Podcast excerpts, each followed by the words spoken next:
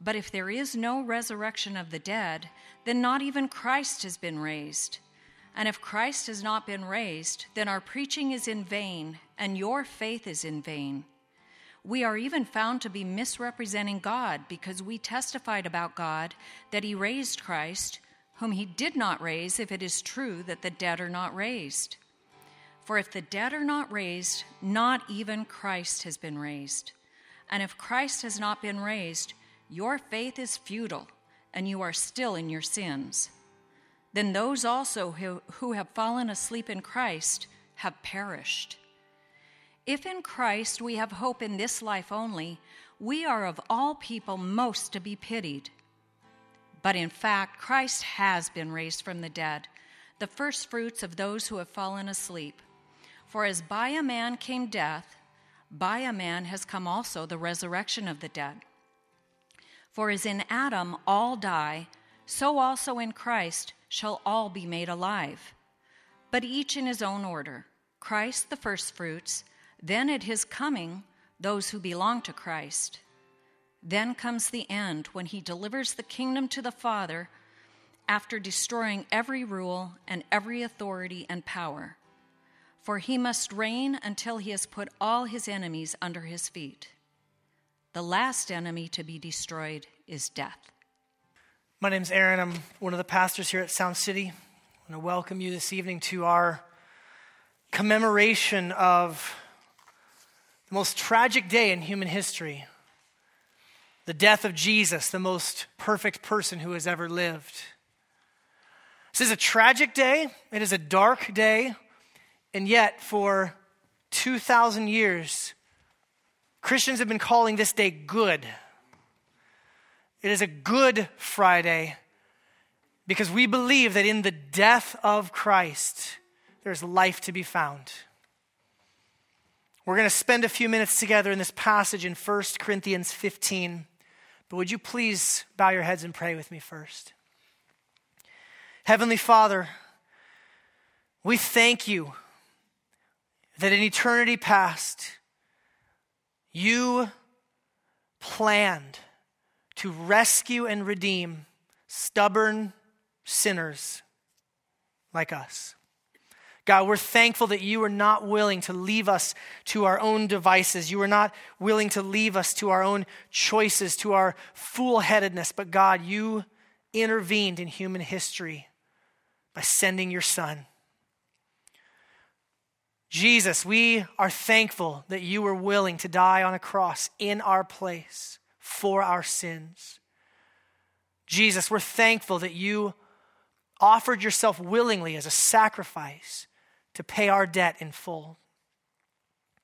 Holy Spirit, we're thankful for your presence with us, with us here this evening.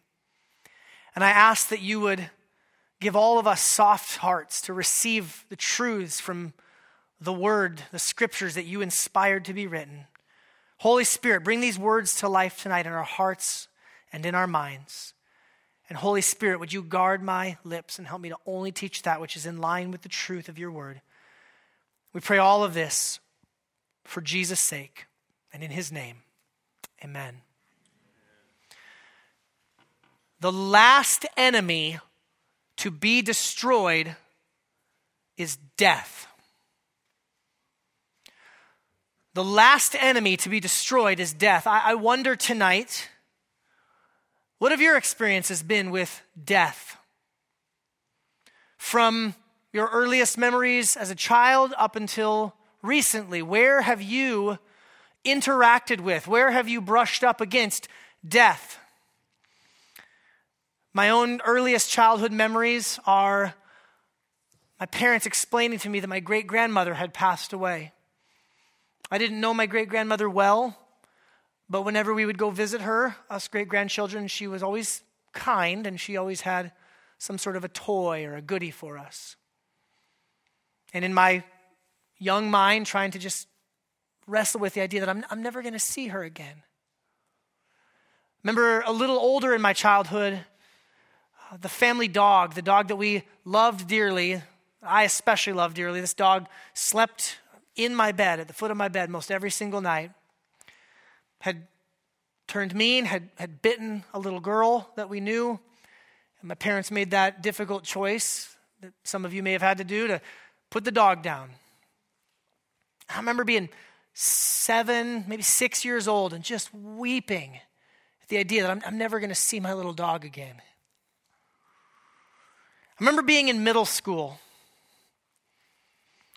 and there was a, a 19 year old college kid from our, our church community who had, who had uh, taken me under his wing. He was 19, he had a car, he taught me about U2, the band, he took me skiing with him, and he loved Jesus. My parents for the most part, raised me in the church, taught me to love Jesus. But when there's like a 19 year old college kid who's cool, who loves Jesus, that deposit in my life, that meant a lot. I remember being over at my friend's house on a Saturday for a, a sleepover and getting a phone call from my mom that a drunk driver had crossed over a lane of traffic and had ended his life. And I would never see him again. I remember going to school that Monday and the following weeks and just in my 11, 12 year old brain, just trying to comprehend how could this happen?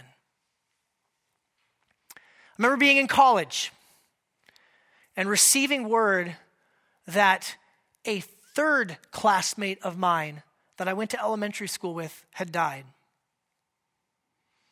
One had died in a motorcycle accident, one had, had had a life ending illness took her very suddenly.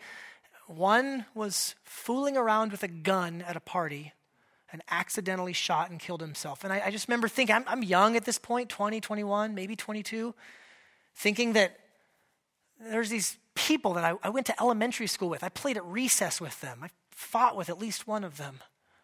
They're just gone. Remember being in college, walking into my. Uh, I think it was an economics class with this dazed look in my eyes, and all of the other students had this dazed look in their eyes, and the teacher had this dazed look in her eyes because we had all just seen on the news the, the Twin Towers in New York fall.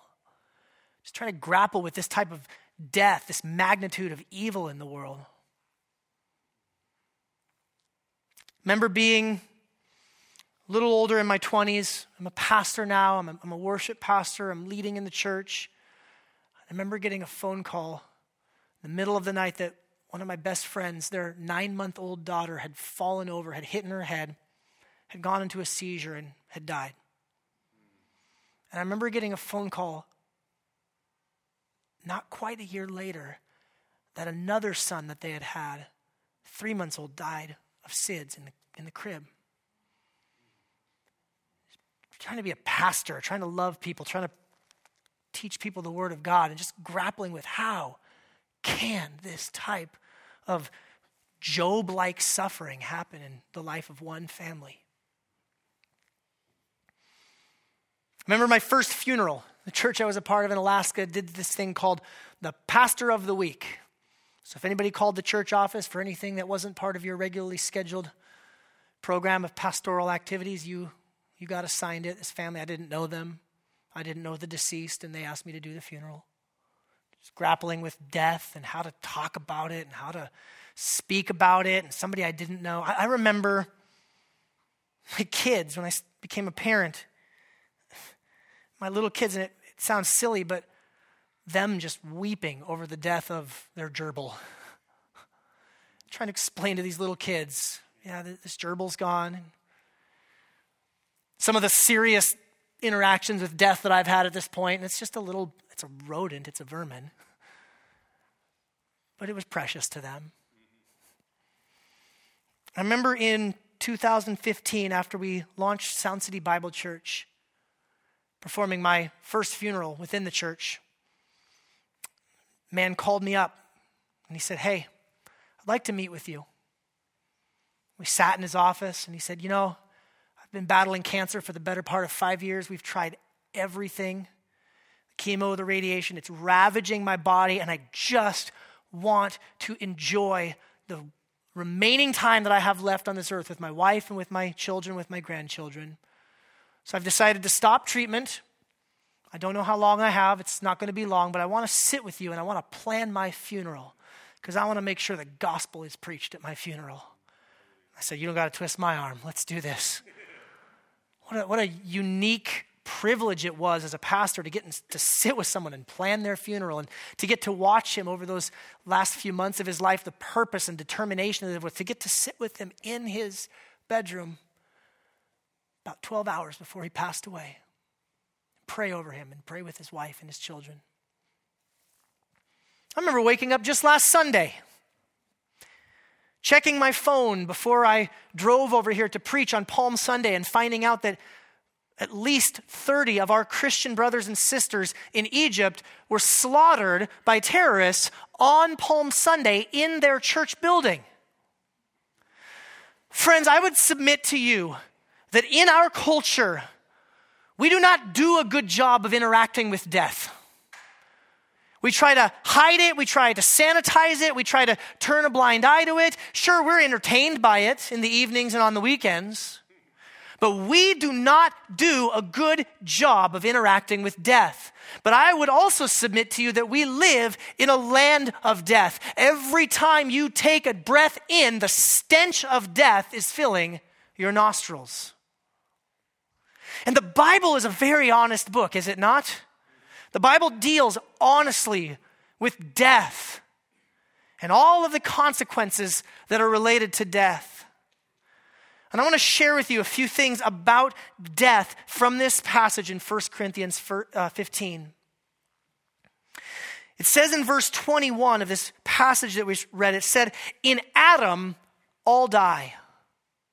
It says, For, for as by a man came death, this, this man, this Adam, he brought death into the world. That it shows us a few things. Number one, death is universal. Death is universal. In Adam, who dies? All die. Death is the great equalizer. Doesn't matter how rich you are, how poor you are, how good looking you are, how ugly you are. Death eventually claims everyone. Death has a perfect track record, does it not? Well, almost perfect, but I'm getting ahead of myself a little bit. Death is universal. Nobody escapes death. People go to great lengths, exercising, eating well, taking care of their bodies, but eventually it catches up to all of us, does it not? Death is universal. Death is also, number two, we can see the result of sin. It says that death came through a man. Death came through a man's choice, Adam. Death is the result of our sin. Friends, we're all in Adam, are we not? There's no one here tonight that can claim that they have lived up to God's standard of perfection. We have all sinned. We've all left the door open, as it were, when there's wild animals and bandits on the porch. Death is the result of sin. Number three, we know that death is a curse in Genesis 12, uh, in Genesis 3, uh, rather, I should say, God, God put the man and the woman in this garden and, and says, There's this tree, and on the day that you eat of it, you shall die. So don't eat of the tree. That there's a curse, there's, there's something rather hopeless about death, something that we can't just overcome on our own strength, can we? The fourth thing we can see, though, is that in Adam, death is both physical and spiritual. God made Adam, it says, from the dust of the earth. And he breathed the breath of life into him. Friends, we are both body and spirit, are we not? We are material and we are immaterial. And we know that death has infected our bodies, that our, our physical body will die. But the book of Ephesians would tell us that death has even affected and infected our spirits, that we are dead in our transgressions. Death has affected all of who we are, the totality of who we are. And number five, death is unnatural. It's unnatural. It's, it's a tragedy. Every death is a tragedy. Because when God created the heavens and the earth, everything He created the land, the sea, the, the sky, the stars, the sun, the moon, the animals, the fish, the birds what did God say about His creation? What did He call it? Called it good. When he created the man and the woman, he created it very good. And we know that the world is a broken place, that something unnatural has entered in to human existence. This thing called death. Every death is a tragedy. Charles Spurgeon, the great English preacher, he says this Our enemy death has marched in, as it were, with sword and fire, ravaging the human race. Neither Goth, nor Hun, nor Tartar could have slain so universally all that breathed. For death has suffered none to escape. Everywhere it has withered household joys and created sorrow and sighing in all lands where the sun is seen. It hath blinded men's eyes with weeping. The tear of the bereaved, the wail of the widow, and the moan of the orphan. These have been death's war music, and he has found therein a song of victory. The greatest conquerors have only been death's slaughtermen, journeyman butchers, working in his shambles. War is nothing better than death holding carnival and devouring his prey a little more in haste than is his common want.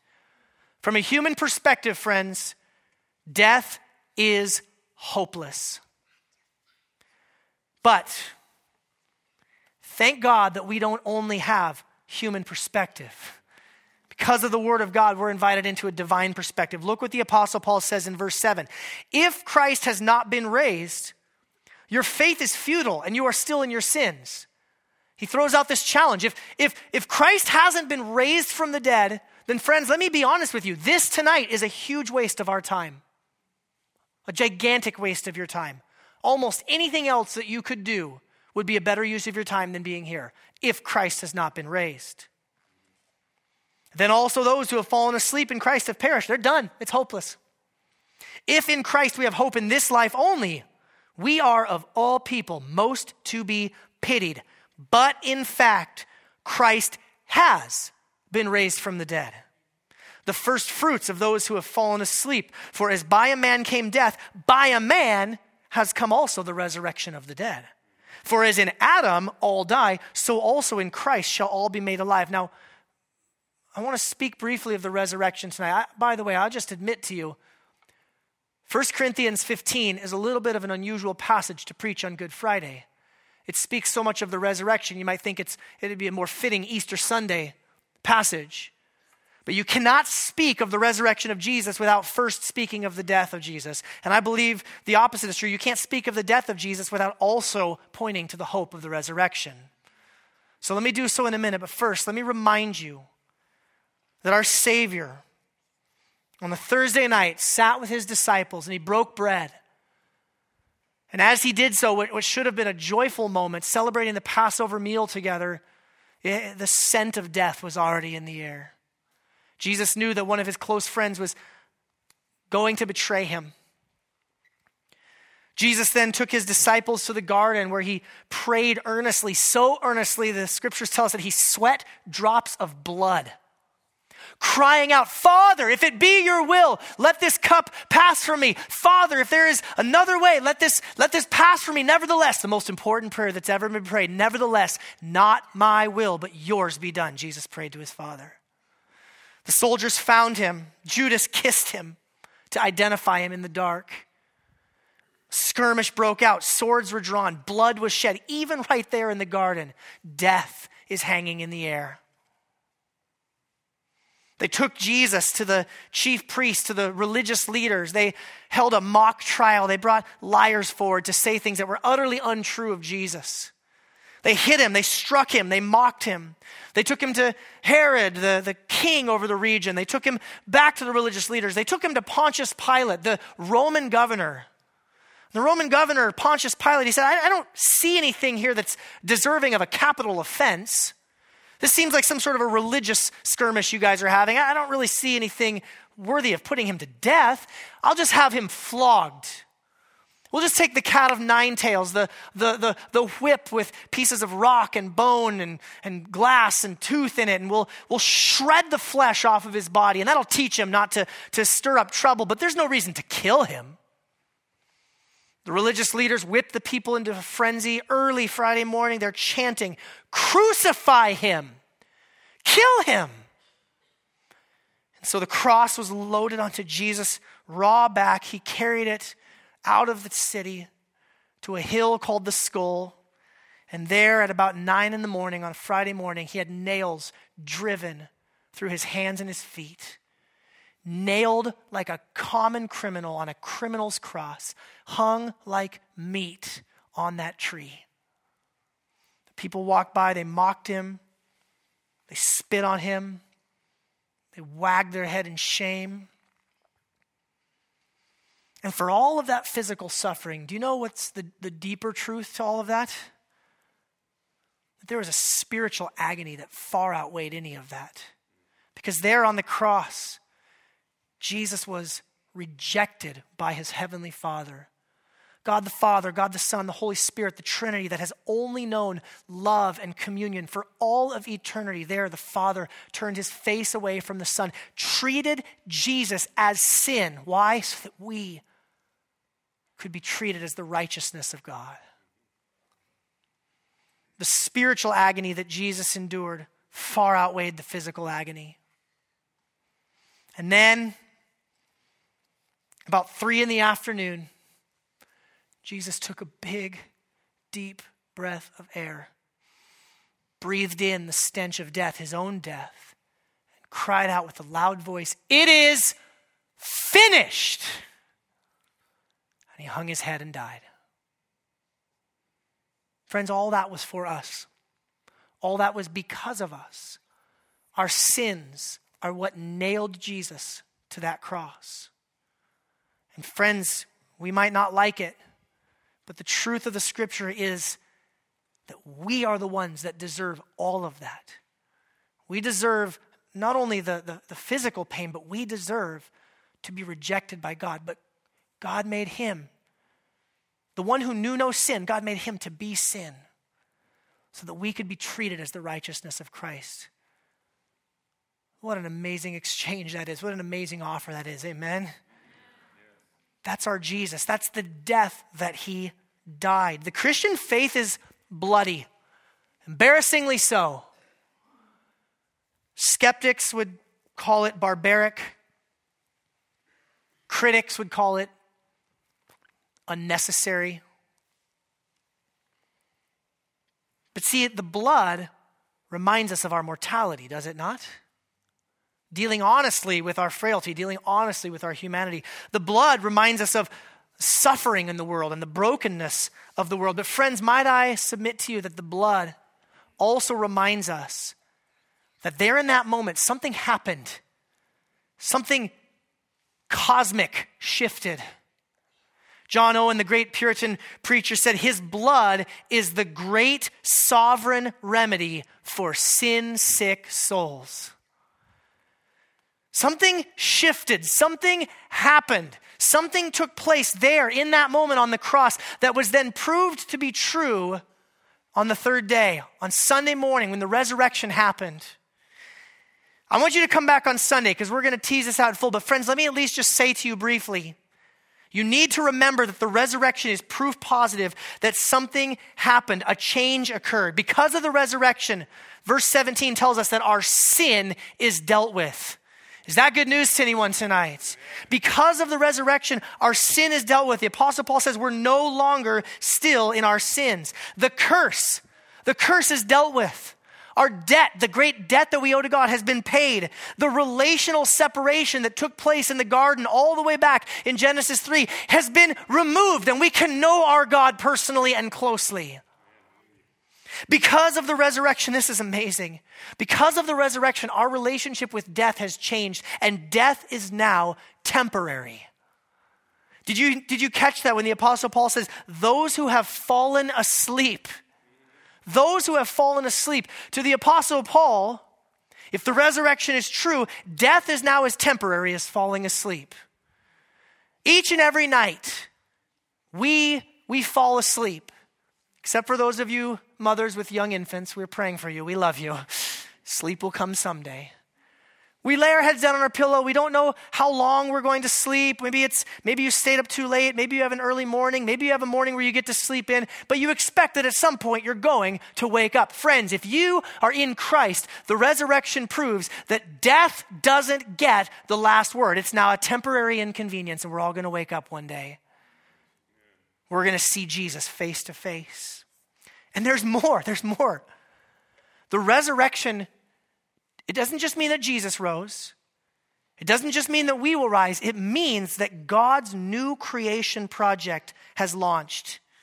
Did you catch what it said in verse 23? Christ the first fruits. Christ the first fruits. For those of you who are gardeners, or maybe you, you have a flower bed that you like to take care of, you know that that first sign of life is so important because it means that there's more to come. See, the world is broken. The world is corrupted by death. The world is held under the bondage of death, but the resurrection of Jesus means that God's new creation is breaking into this dead and dying creation. It means that God's not done with us yet. God's not done with his world yet. But here's the, here's the challenge. Verse 23. It says this, but each in his own order. Christ the firstfruits, then at his coming, those who belong to Christ. Then comes the end. And when he delivers the kingdom to God the Father after destroying every rule and every authority and power, everything that stands up against the rule and the reign of Christ is being put away with. For he must reign until he has put all his enemies under his feet. Verse 26 the last enemy to be destroyed is death. So, friends, death was dealt a deadly blow at the resurrection of Jesus. But we're still waiting to see that come to full fruition. There's still much that is broken in the world. And should the Lord not return in our lifetimes, we will all one day take our last breath. But the resurrection of Jesus means that we can have hope. One Bible scholar and, and uh, English pastor, N.T. Wright, he puts it this way. He says, All sorts of things, well, they're still out of joint, both on a large and a small scale in the world. And the Creator God will put them right. All sorts of things are still going wrong, corrupting the lives of human beings and the larger life of the environment, the planet itself. God, the Creator, will put them right. All sorts of things are still wrong with us, Jesus' own followers. If you can't say amen, you can say ouch. Jesus, when he comes, will put us right as well. That may not be comfortable, but it's what we need. Believing he will do it is part of Christian humility. Waiting for it is part of Christian patience. Believing he will do it is part of Christian humility. Waiting for it is part of Christian patience. Friends, death is all around us. I don't know everyone in this room. I don't know what your experiences have been. I don't know what your experiences will be until the day that we see Jesus face to face, we still will have to interact with death. But the resurrection of Jesus means that we don't have to run and hide. We don't have to turn a blind eye because death has been dealt with in the death of Jesus. And so we wait with hope, with joy, and with patience until that day. Father, I ask that you would fill our hearts with hope and you'd fill our hearts with joy and you'd fill our hearts with patience while we wait for the glorious appearing of Jesus. We await the day when that last enemy to be defeated, death, is destroyed once and for all. We thank you, Jesus, that the resurrection means that death doesn't get the last word. And I pray now, God, as we respond to you and as we celebrate the Lord's table, we commemorate the death of Jesus, that you would fill our hearts with that hope and with that joy. We pray this all in Jesus' good name. Amen. Friends, we're going to celebrate the Lord's table now together.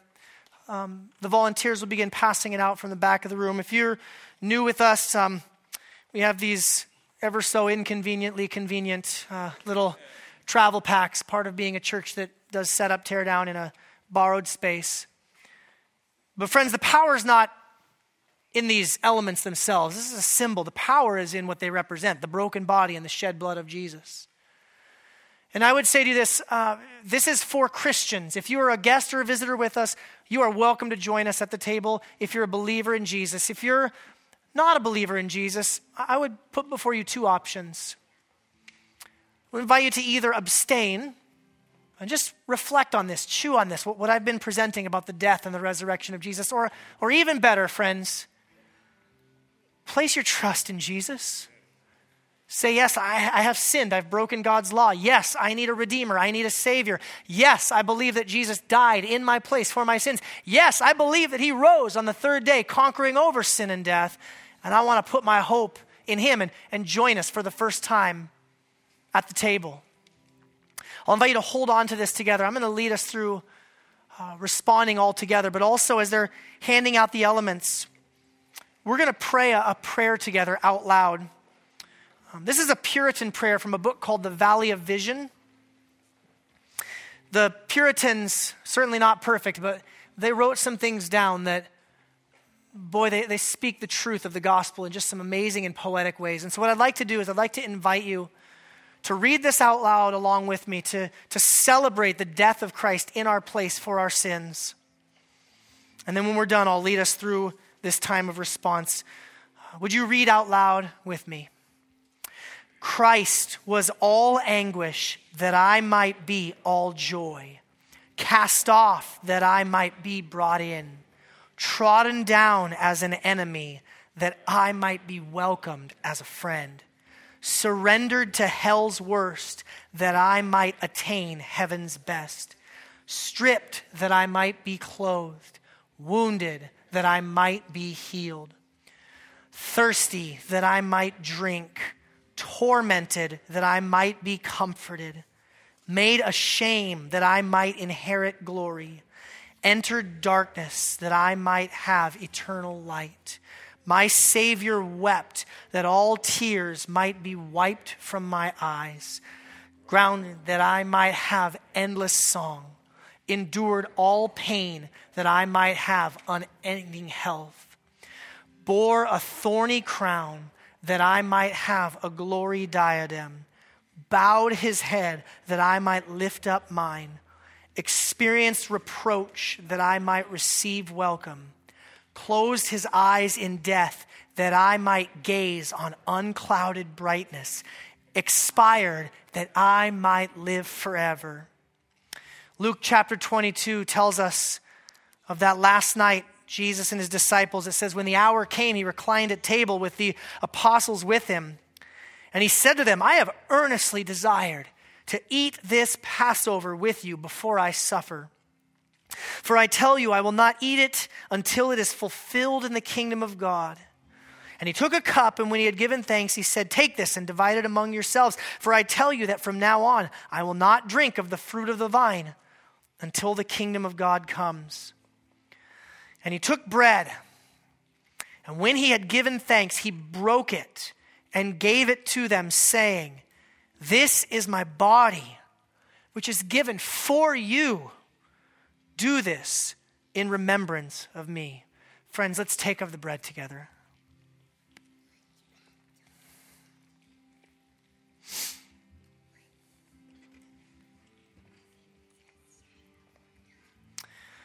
And likewise, the cup after they had eaten, saying, This cup that is poured out for you is the new covenant in my blood. Friends, this is the cup that shows us there's a new agreement with God written in his blood, an agreement of mercy and grace and forgiveness.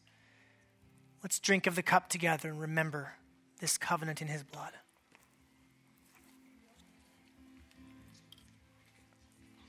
Jesus, we thank you for your broken body and for your blood that was spilled.